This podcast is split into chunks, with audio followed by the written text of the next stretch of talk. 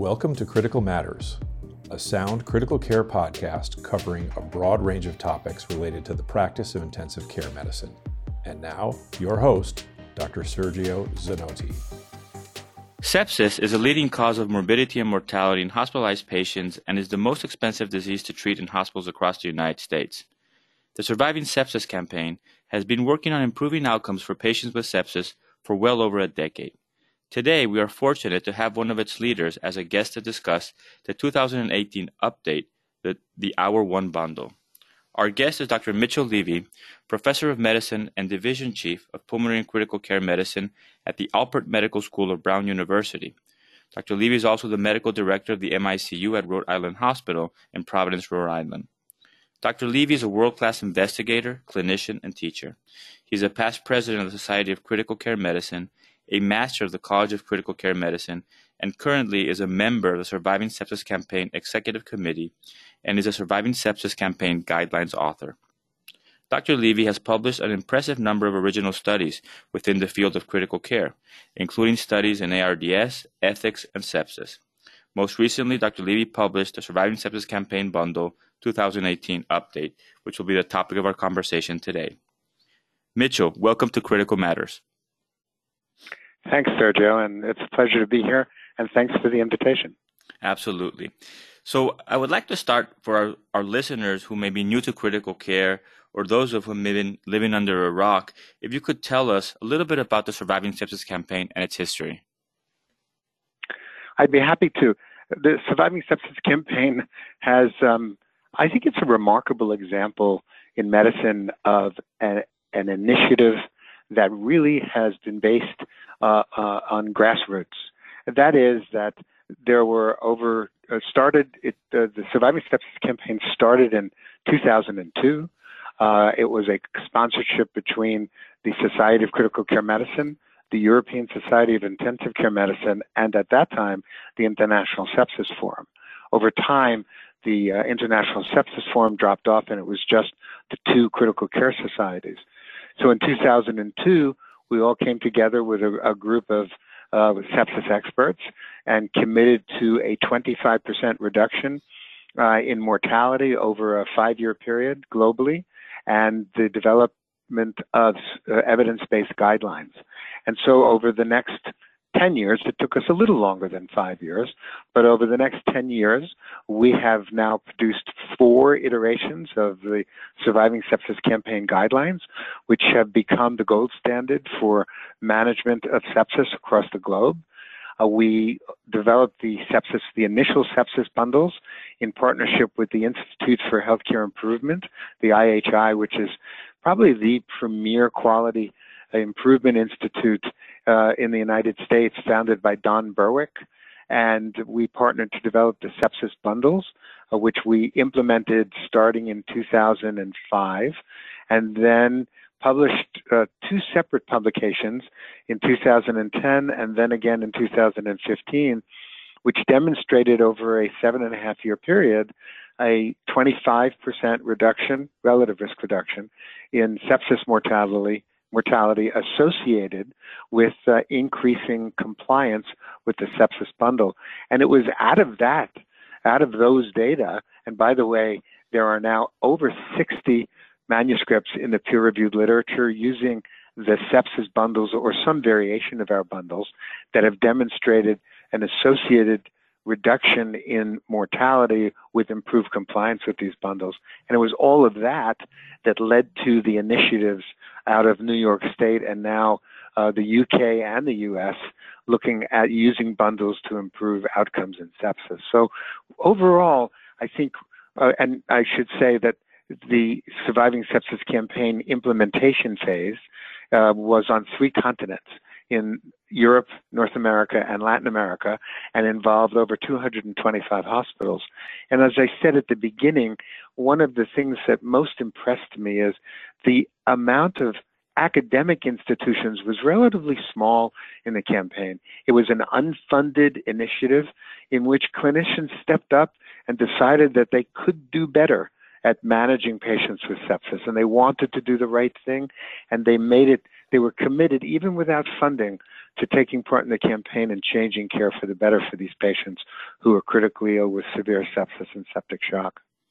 No, and I think that um, from the perspective of a practicing clinician, I think tremendous uh, utility and good has been done with not only providing these uh, several iterations of the guidelines, but also just bringing sepsis to the forefront of our discussion, not only among clinicians, but among different specialties and, and the lay public. And I think for a disease that kills and affects so many of our patients, that was something that clearly was lacking 15 years ago.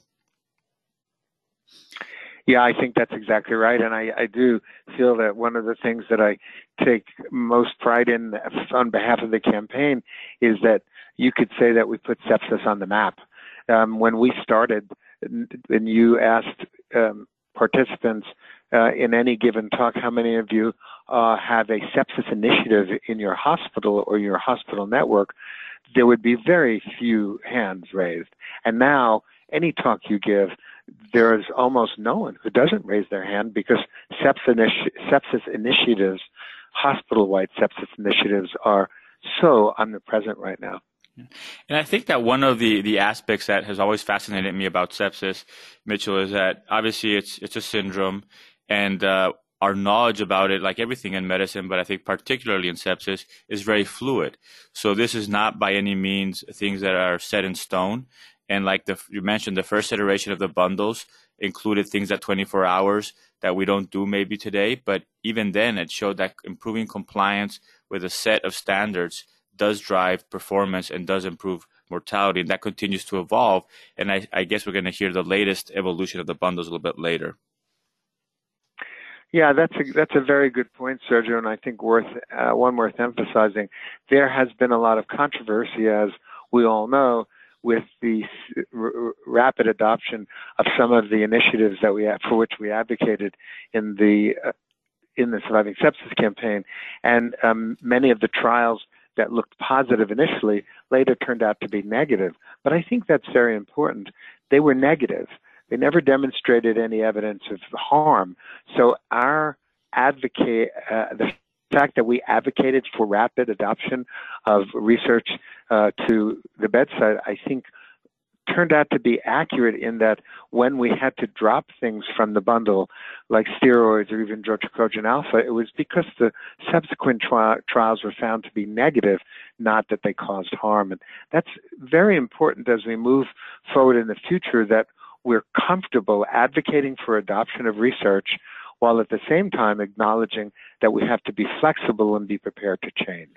Absolutely. So one of the things that we talk about in our group, um, in within the concept we call the lean ICU, is flexible regimentation.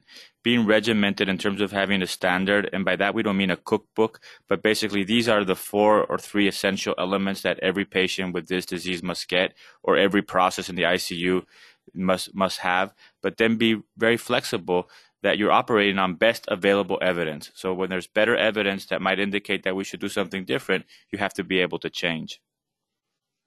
That's exactly right. So let's talk about two two topics that I think are often confused and uh, might be source of some controversy among clinicians. But I really think it's important to just defining uh, and differentiating what they mean in relation to the Surviving Sepsis campaign. The first one is sepsis definitions. As I mentioned earlier, it's a syndrome. When you say this patient looks septic, I think it might mean something different for an ED physician, for an ICU physician, for a chart abstractor, but but also with recent publications of sepsis 3 definitions, I think there's a lot of people who are still confused. Any comments you can make on that on that front, Mitchell? Yes, uh, the the three sepsis three definition has we first of all I should say that uh, the committee uh, that determined the definitions, the consensus group, was although it was from the European Society of Intensive Care Medicine and the Society of Critical Care Medicine and a host of other supporting critical care societies, it was completely separate from the Surviving Sepsis campaign. So although we adopted for the last iteration of the campaign guidelines the sepsis 3 definitions, the campaign itself really uh, was not involved in any official way. Some of us who are, of course, involved in both.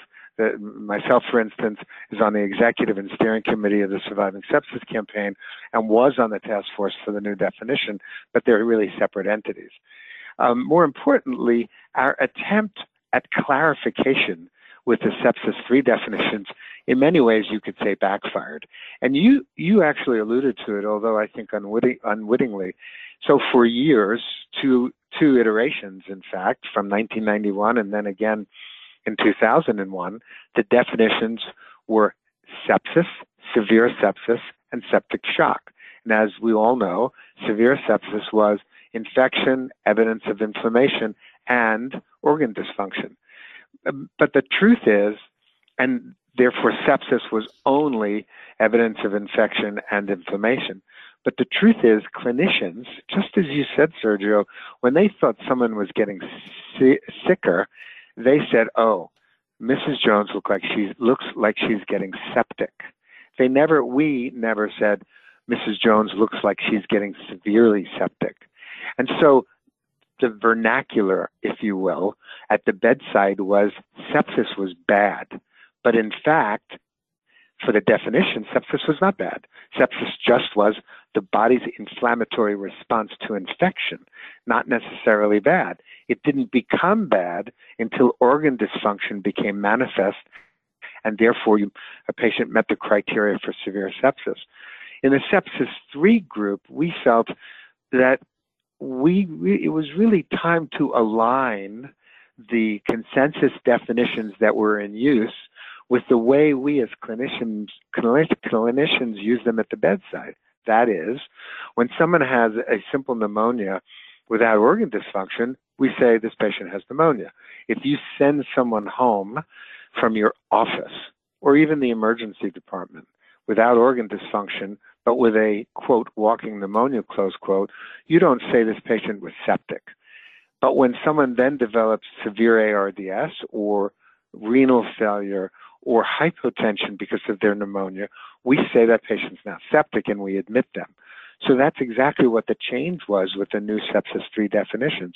We went from sepsis, severe sepsis, septic shock, to what we all felt on the task force was a more accurate way in which we all use it, which is infection, that is UTI or pneumonia, sepsis, which is pneumonia and evidence of organ dysfunction, and then, of course, septic shock. So I still feel that change in definition was the right way to go. The problem is, of course, for coding, especially in the United States, the coding now in the US does not match the new definitions, and therefore the uptake of the new definitions nationally have been very slow in the United States.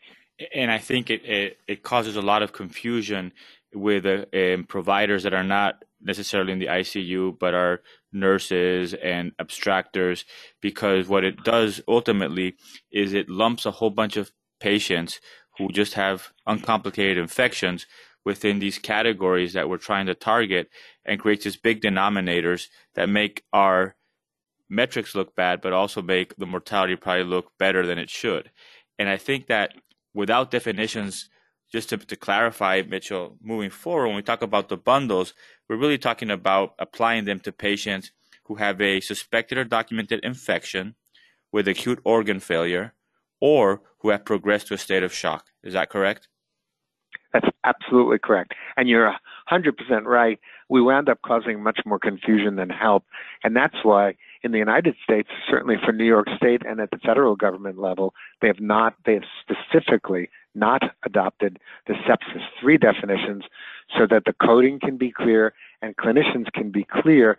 And as you said, most importantly about the appropriate denominator, because when you add the old sepsis term, which is no organ dysfunction, when you add those patients and their mortality rate to the denominator of patients with organ dysfunction, everybody's mortality rate looks better. So the other topic that I wanted to ask you about was the SEP1 CMS bundles, which obviously are regulatory and every hospital that I know of is working and to some extent struggling with. Can you just make the distinction between that and the Surviving Sepsis Campaign bundles and recommendations? Yes, and this is very important. Now, um, because the two bundles have been conflated not just in the minds of the public, but a lot of the controversy now that has been directed in the literature towards the Surviving Sepsis Campaign conflates the SEP1 bundle with the Surviving Sepsis Campaign bundle. Having said that, there's no question, and I take pride in this, that the data from the Surviving Sepsis Campaign that demonstrated association between improved survival and the Surviving Sepsis Campaign bundles is are what drove the New York State government and the federal government to develop their own bundle so that they could drive uh, change in clinical behavior to be more consistent with evidence-based practice. But the SEP1 bundle is purely a CMS measure. Now, the a lot of the individual elements are similar to what we developed in the Surviving Sepsis campaign. However, the way of identifying the uh, patients, the time zero that they use in SEP1 are very different than the Surviving Sepsis campaign. And the SEP1 bundle is not the Surviving Sepsis campaign bundle. So let's dive into the bundles now. And uh, I guess we could start by defining for everybody, just to make sure we're on the same page, what is a bundle? Yeah, that's a great question, Sergio. The bundles bundle concept was really developed by the Institute for Healthcare Improvement. And the first bundles that were in use with IHI were the ventilator associated pneumonia bundle and the central line associated bloodstream infection bundle, the CLABSI bundle. And it was, and many of that work was, as we know, done by Peter Pronovost when he worked for the Institute for Healthcare Improvement, and people like Terry Clemmer from uh, Latter day Saints and uh, uh, Intermountain Healthcare in Salt Lake City, and Roger Resar, who worked with IHI, were really pioneers in developing bundles.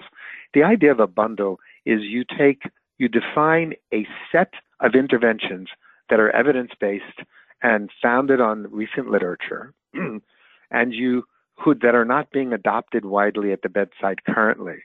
And the key to a bundle is that they're grouped together in time and easy to measure. So any element like, let's say, blood cultures should be able to be easily chart abstracted and answered yes or no. Lactate, was it measured or not? If so, what was it? And so easy to measure, yes, no is the one important key to a bundle. And the second is that they're grouped in time uh, closely. So in other words, if you did a bundle where you measured it every Tuesday and Thursday of the second week in a month, clearly that's going to be a very difficult bundle to monitor and measure. But therefore, many of the bundles are what happens in the first three hours, what happens in the first six hours, what happens in the first 24 hours. So easy to measure and grouped together in an easily identifiable time, identifiable time period are the two key aspects of bundle technology that makes it work. So, Mitchell, do bundles make a difference in patient outcomes? It's a great question, Sergio, and one that I'm amazed that we still ask in 2018. I understand that for many years, the detractors of quality improvement, and in particular of the Surviving Sepsis campaign, repeatedly would say, "Well, there's no evidence that bundles work." I I think I think one has to acknowledge uh, doing a review in the literature. And by the way, there are several um, published meta-analyses now. As I said earlier in this podcast, there are over, over 60 manuscripts in the peer-reviewed literature that demonstrate an association between improved compliance and decreased mortality with the use of sepsis bundles. And it's, by the way, not just sepsis bundles, but even if we just stick with the sepsis bundles, we've published two manuscripts uh, one with 15,000 and the other with a total of 30,000 patients in critical care medicine and intensive care medicine, showing a statistically significant increase over time in compliance that was associated with a statistically significant decrease in mortality. We published recently in the New England Journal of Medicine, Chris Seymour was the lead author, uh, a demonstration of the time to completion of the three hour bundle was uh, every hour delay in the completion of the six hour bundle was associated with about a 5% increase in the odds ratio of mortality, and that was in almost 70,000 patients. So for me, uh, I think we have to put to rest this question of do bundles work in the face of this overwhelming amount of data in the literature that demonstrate a clear association between compliance and decreased mortality for using the sepsis bundles. And I think it's very important also in terms of distinguishing between some refer as cookbook medicine and implementing a bundle with some key elements that all we're saying is every patient should get this within this time frame. And all that happens after that really is very complex and is going to depend on the clinician and each individual patient. But it's just assuring the basis of what we think is critical in terms of we'll talk about the elements in a second for every patient. Is that correct? I think that's exactly right. And I, I think I hear the objections quite frequently that this removes the art of medicine and inhibits our ability to teach young clinicians to trust their understanding of their own patient population. And I, I appreciate that. At the same time, as we all know, medicine has gotten so complex and our lives as caregivers has become so busy that it becomes easy, honestly, to just simply uh, lose track of what we're doing at the bedside and forget to do the right thing. So there are the literature is uh, clear that prompts, electronic medical record prompts, change uh, care for the better, and and so does quality improvement using uh, standardized care. So I, I feel that I understand the feelings of loss of autonomy and what that brings to a lot of physicians. And at the same time, if my relative comes in the hospital, I want to know that, that he or she is being treated uh, with standardized approach to care. Yeah, and I think that it also speaks, uh, Mitchell, to basic human behavior. What we say we will do and what we do are always two different things, no matter what the topic is. How I treat a septic patient or when I will start my diet to lose some weight. It's exactly the same. And I think that we need to find ways to overcome that inertia, overcome those heuristics and all those biases that we have as in human behavior to really make sure that our patients do the best they can. Yeah, I think that's a very good point. We published a number of pieces uh, as part of the campaign with the difference between what we think we do at the bedside and what we do do at the bedside. And I think we all experience this. We leave as an attending physician with a patient on a certain settings, let's say ventilator settings and ARDS, and we come in in the morning and you realize that for the last 12 hours, their care has not at all been consistent what we would like to think is the best care possible for these folks. Absolutely. So let's talk about the the hour one bundle, and I guess uh, words do matter. I did notice that it's called the hour one bundle as opposed to the one hour bundle, which would be what I think most people would think about it but I suspect there's an important difference there. Can you explain explain that? Uh, yeah, yes, and I'm I'm really happy you asked this because it is a lot one of the common misunderstandings from the publication uh, last month. And what we tried to do is not dissimilar to what I described we tried to do with the new sepsis redefinition, sepsis 3. And that is, we remember we originally had six and 24 hour bundles. And then we had three and six hour bundles. And we, as the, and by the way, the bundles for the Surviving Sepsis campaign come from the evidence based guidelines and they're developed by a different panel than the guideline panel. They're developed by the Surviving Sepsis Campaign Steering Committee, which is made up of a group of experts from the European Society of Intensive Care Medicine and the Society of Critical Care Medicine in the US. So we we felt when you think about it and you have a critically ill patient with sepsis, and that's in the new definition, so someone with organ dysfunction and or septic shock, we don't wait for three or six hours to give them fluids, to give them vasopressors, to give them antibiotics. In fact, when we see a patient in the emergency department, on the wards, or in the intensive care unit, and we say this patient's septic, we don't we don't go through these things sequentially. we do them all together. We order blood cultures, we order antibiotics, we start fluids, and honestly, if their mean arterial pressure is low enough, while we're giving the fluids, we start vasopressors. So the idea is not that all of these things should be completed within an hour. Of course, we have the aspiration that you'll administer the antibiotics within an hour, but we never intended that two liters, let's say two liters, 30 cc's per kilogram of fluid administration would be completed within an hour. The idea behind hour one is as soon as you see this patient, but certainly within the hour that you see a patient, all these things should be started immediately. And I don't think this is revolutionary. And it's interesting to me that there's so much controversy around it because, in fact, I think that's the way we practice, which is you see someone and you treat them right away.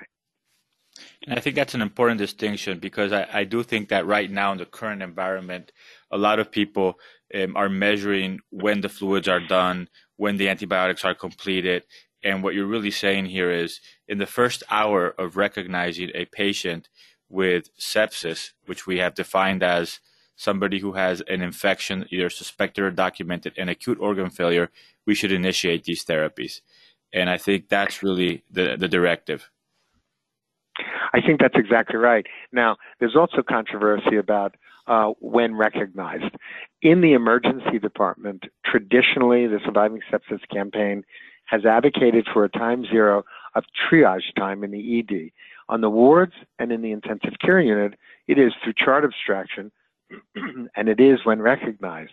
And I think a lot of the objection in the, from my ED colleagues is well founded because I think there's a fear that they will be held to a one hour antibiotic administration after within one hour of triage. And honestly, I think any of us, if our loved ones came in to the emergency department, we would like to think that that might be true. So that's why we call it aspirational.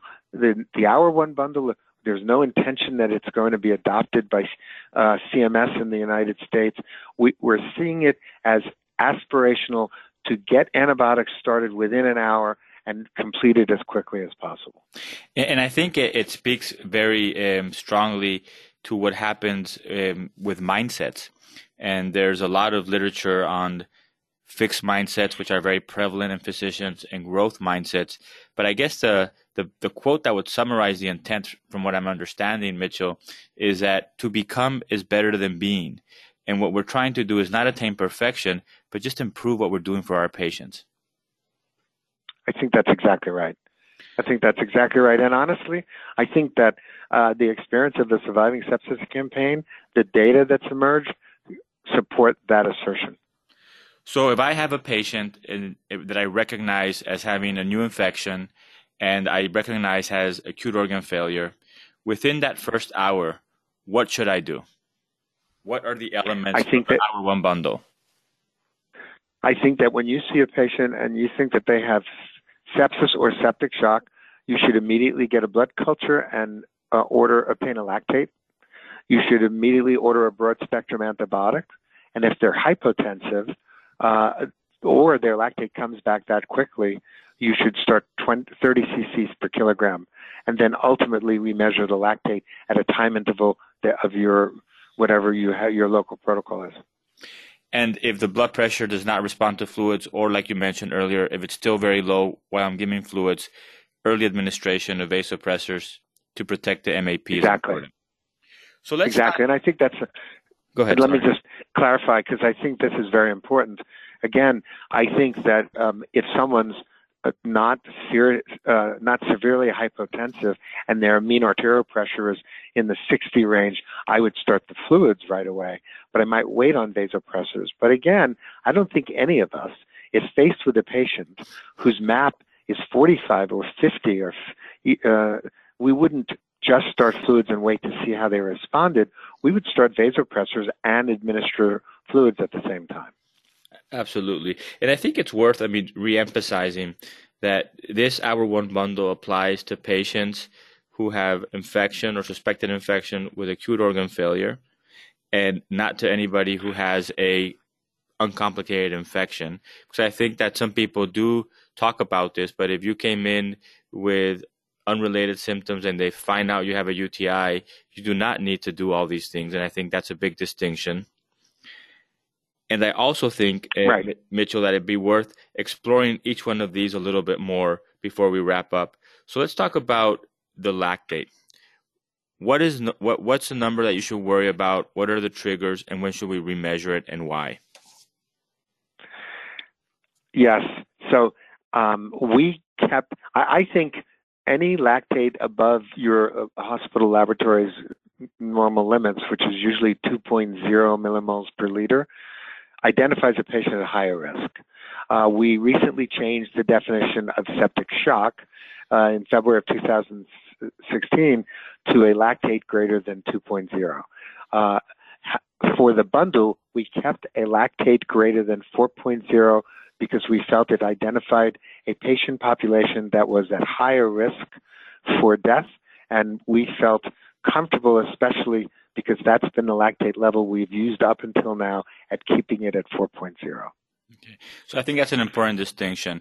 And I think the other thing that I would like you to comment on before we leave lactate behind is uh, I see that a lot of clinicians um, have a hard time differentiating lactate as a diagnostic tool versus lactate as a risk assessment or prognosticator tool in terms that if you don't have infection, the lactate does not make you have sepsis. Can you explain that a little bit better?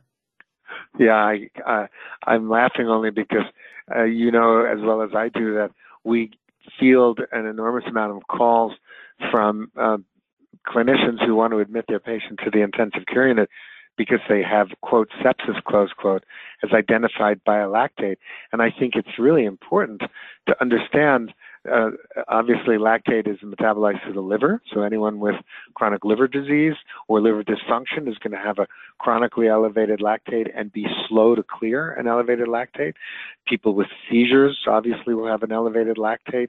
There are a whole host of people with asthma can have a chronically uh, can have a, an acutely elevated lactate from an acute uh, asthmatic attack. So there are a number of reasons apart from sepsis that can lead to elevated lactate.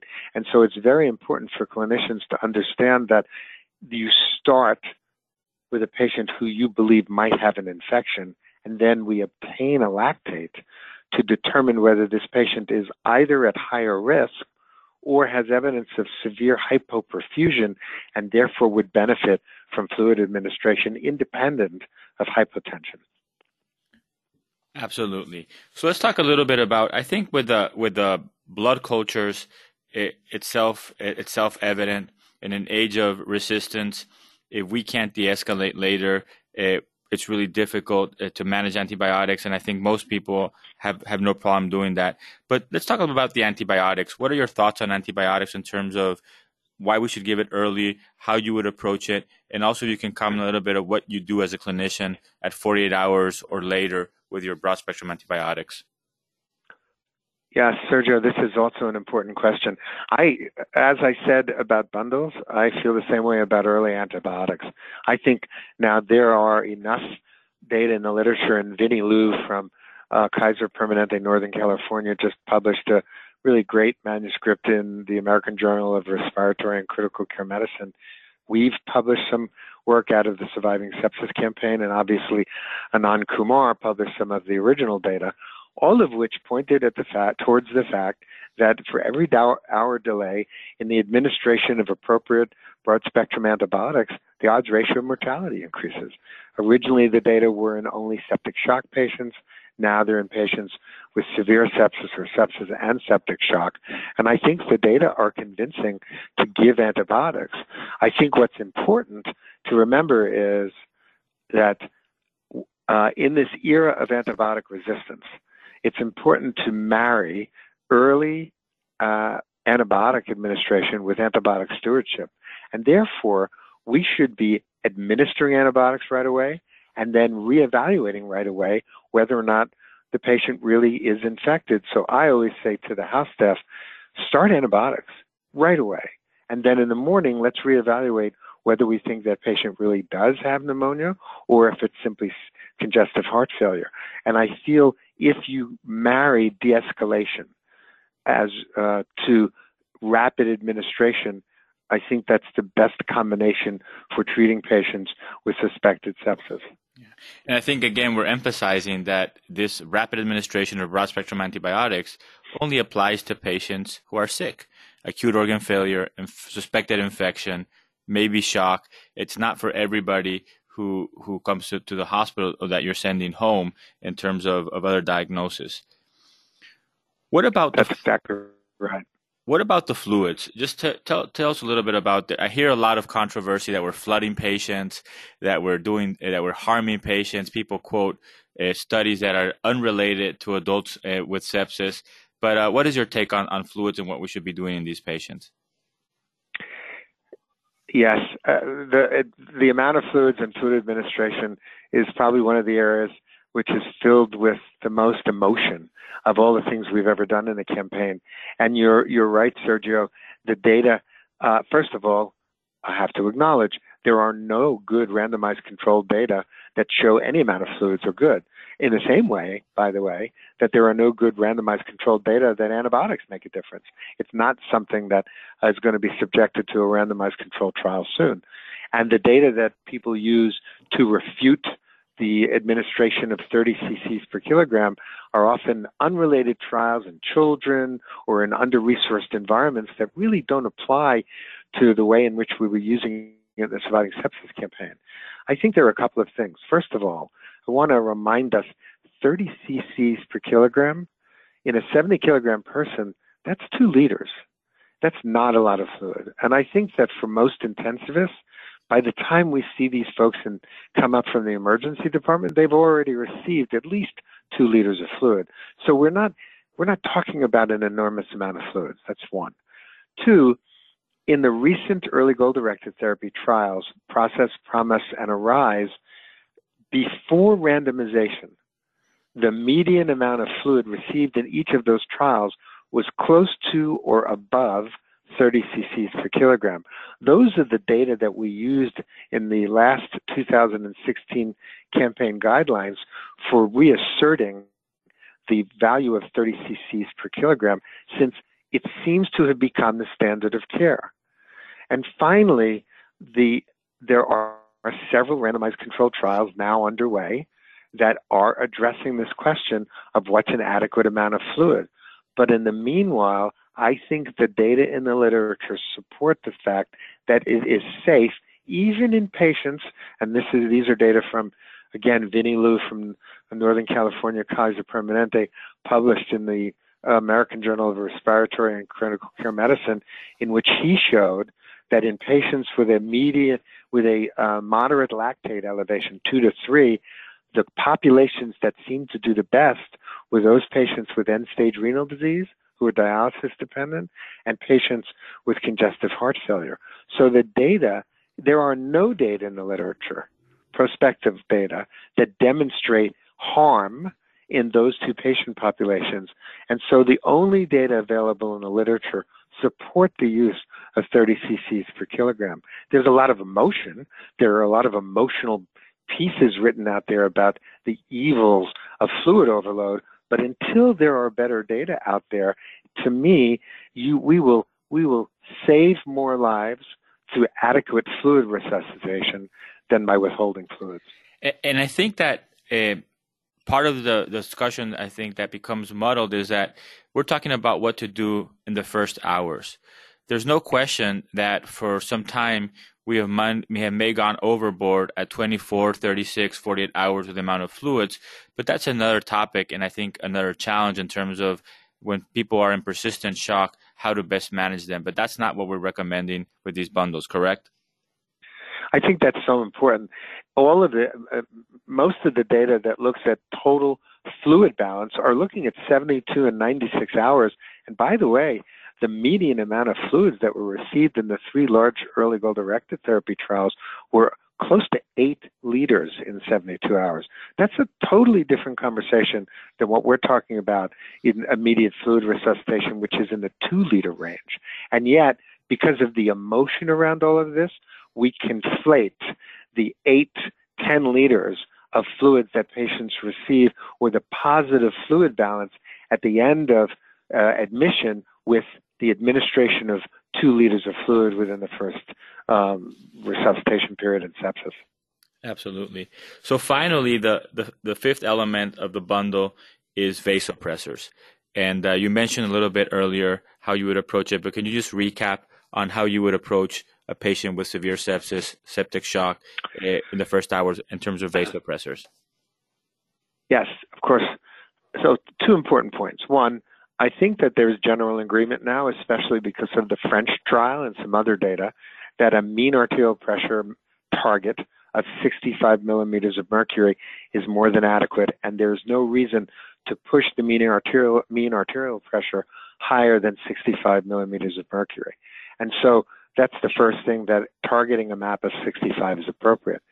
The second piece, and I think this is important, is if you have someone who you're seeing in front of you, whether it's in the emergency department, on the wards, or in the ICU, and I think this is how we all practice, if they have severely low blood pressure, life threateningly low. Now, what is that definition? It's hard to say, but someone whose pressure is in the 40s or 50s, not even MAP, a systolic pressure in the 40s, 50s, 60s, or a MAP in the 50s, that patient should be started on vasopressors immediately and uh, fluid resuscitation. And then after the 20, 30 cc's per kilogram, if you can wean the pressors rapidly, of course, I would do so. But I wouldn't wait until fluid administration is administered before starting vasopressor therapy in the face of a life-threateningly low blood pressure. And I think that obviously the, the timing of vasopressor is always a great challenge. And when we talk about it theoretically, it's sequential to after fluid. But like you mentioned, in reality, I think the best guide is our patient. And if the blood pressure is very low, like you mentioned, we probably should be doing both at the same time with the intention of weaning off as soon as possible as they respond to fluids. Right, exactly. So I think that to, to, recap and to summarize, the Hour One bundle really recommends that we take the appropriate steps to treat patients who have an infection or suspected infection with acute organ failure or those who might be in a state of shock. And there's five elements to this Hour One bundle that include measuring a lactate, obtaining blood cultures, starting broad spectrum antibiotics, administering IV fluids, 30 cc's per kilogram, uh, for those who are hypotensive or have a lactate over 4, and in those patients who are still hypotensive or don't respond initially, to start the vasopressors as soon as possible. Is that correct? Mitchell? I agree. I, absolutely, and I would add the, to remeasure lactate as uh, as part of the management strategy for the resuscitation. Excellent. So this has been, I think, a very uh, insightful conversation. I think it'd be a great value for our clinicians. But one of the things that we also like to do at Critical Matters, Mitchell, is to tap into the wisdom of our of our guest and talk about some other topics that, whether they're related to the practice of critical care medicine and life, might not be related specifically to sepsis and the, the Hour One bundle. Would that be okay? Yes, it is. So the first question is what book or books have influenced you the most, or what book have you gifted most often to others? Uh, there are so many, but I, uh, for me, clearly the book that uh, has had the most impact for me and the one that I recommend the most is a book called The Sacred Path of the Warrior, and it's written by a Tibetan gentleman, uh, C. P. Mukpo, M U K P O, and that's the book in fact, I just saw one of my physician colleagues today who I recommended that book strongly to. So we will definitely put that in the show notes and encourage our, our, our listeners to pick it up. The second question, Mitchell, is what do you believe to be true in medicine or in life that most other people don't believe? Well, I'm not sure I would say that this is something that most people other uh, that uh, don't believe, but I, I think we create the light life we lead. And I think that if we if we reside in cynicism and skepticism then we will lead a cynical, skeptical life and be met with that. If we lead a life that believes in the goodness of other people and trusts the um, profound goodness that is inherent in the human spirit, that's the kind of life we will lead, and that's the kind of environment we'll have around us. So we create the life that uh, that we lead by the way we live. And I think that that's a, a great point.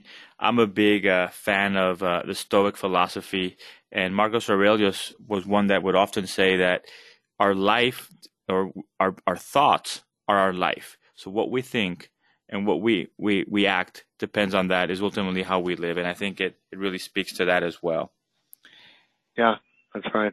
The final question, um, Mitchell, as we close, would be what would you want every intensivist or every person who listens to this podcast to know? Yeah, I like this question. Actually, all three were. Uh, I think the most important thing, and something that I talk with my fellows about, is the essential importance of collaboration in intensive care. The quality of the quality of care that patients receive, the quality of the environment in the intensive care unit, and the quality of life for the clinicians in the intensive care unit is really based on our ability to collaborate together. And and that's something that I have used to build uh, intensive care units wherever I've gone and done that collaboratively with my nursing and respiratory and partners. And I feel that's the most important thing for intensivists to remember. And I think it's it's not only important for intensivists, but probably for, for all of us in society these days. And perhaps the greatest enemy to collaboration is ego, which seems to be prevalent among our colleagues and in other sectors as well. So I think that those are very good words of advice, Mitchell, to finish. It was a great pleasure to mm-hmm. have you on Critical Matters. I really enjoyed. An honor to be here. Enjoyed our conversation and hope to have you back soon to talk about sepsis or, or many other topics. Thank you very much for your time and for sharing your knowledge with us. Thanks, Sergio. Pleasure to be here. Thanks again for listening to Critical Matters. Make sure to subscribe to this podcast on iTunes or Google Play.